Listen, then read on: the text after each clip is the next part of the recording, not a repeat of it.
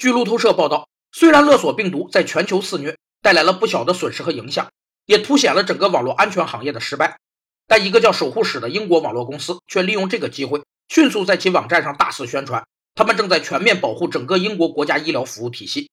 近一周，他们的股票大幅上涨，并上调了业绩预测。企业根据市场环境，找到与自身经营条件和目标相吻合的市场机会而展开的市场营销活动，被称作机会营销。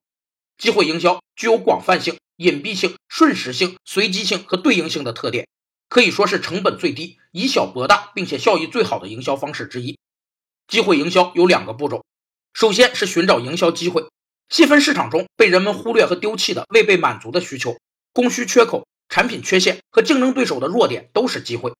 其次是在社会时代潮流和环境变化中，利用各种条件开发和营销新产品。这个守护使公司利用实际行动诠释了什么是转危为机。